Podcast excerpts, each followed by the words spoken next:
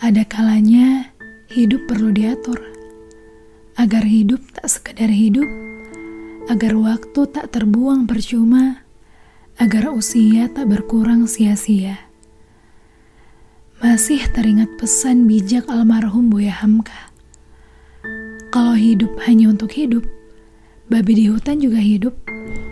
Kalau bekerja sekedar bekerja, kera juga bekerja. Ya, agar hidup tak sekedar hidup, mari ingat kembali tujuan kita dicipta. Mengenal dan mencintainya dengan sebenar-benarnya cinta seorang hamba kepada Robnya. Menebar manfaat sebanyak-banyaknya, berlomba-lomba menjadi yang paling baik amalnya, tiada lain mengharap balas ridhonya.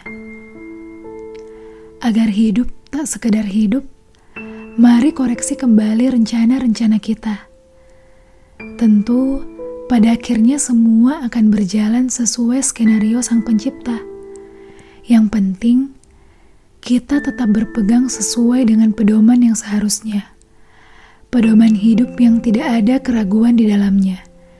Diturunkan dari langit tertinggi, diajarkan oleh manusia terpuji, menjadi tuntunan manusia hingga akhir masa. Rentetan musibah yang terjadi seharusnya cukup membuat kita sadar. Sewaktu-waktu kita dapat dipanggil kembali. Bahkan saat raga tidak merasa sakit sedikit pun dan jiwa belum siap menghadap ilahi.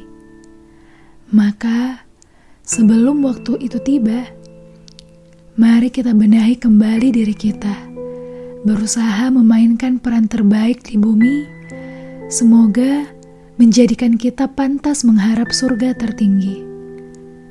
Hingga pada akhirnya, kita bisa tersenyum sambil berkata pada diri kita sendiri, "Aku hidup, tak sekedar hidup."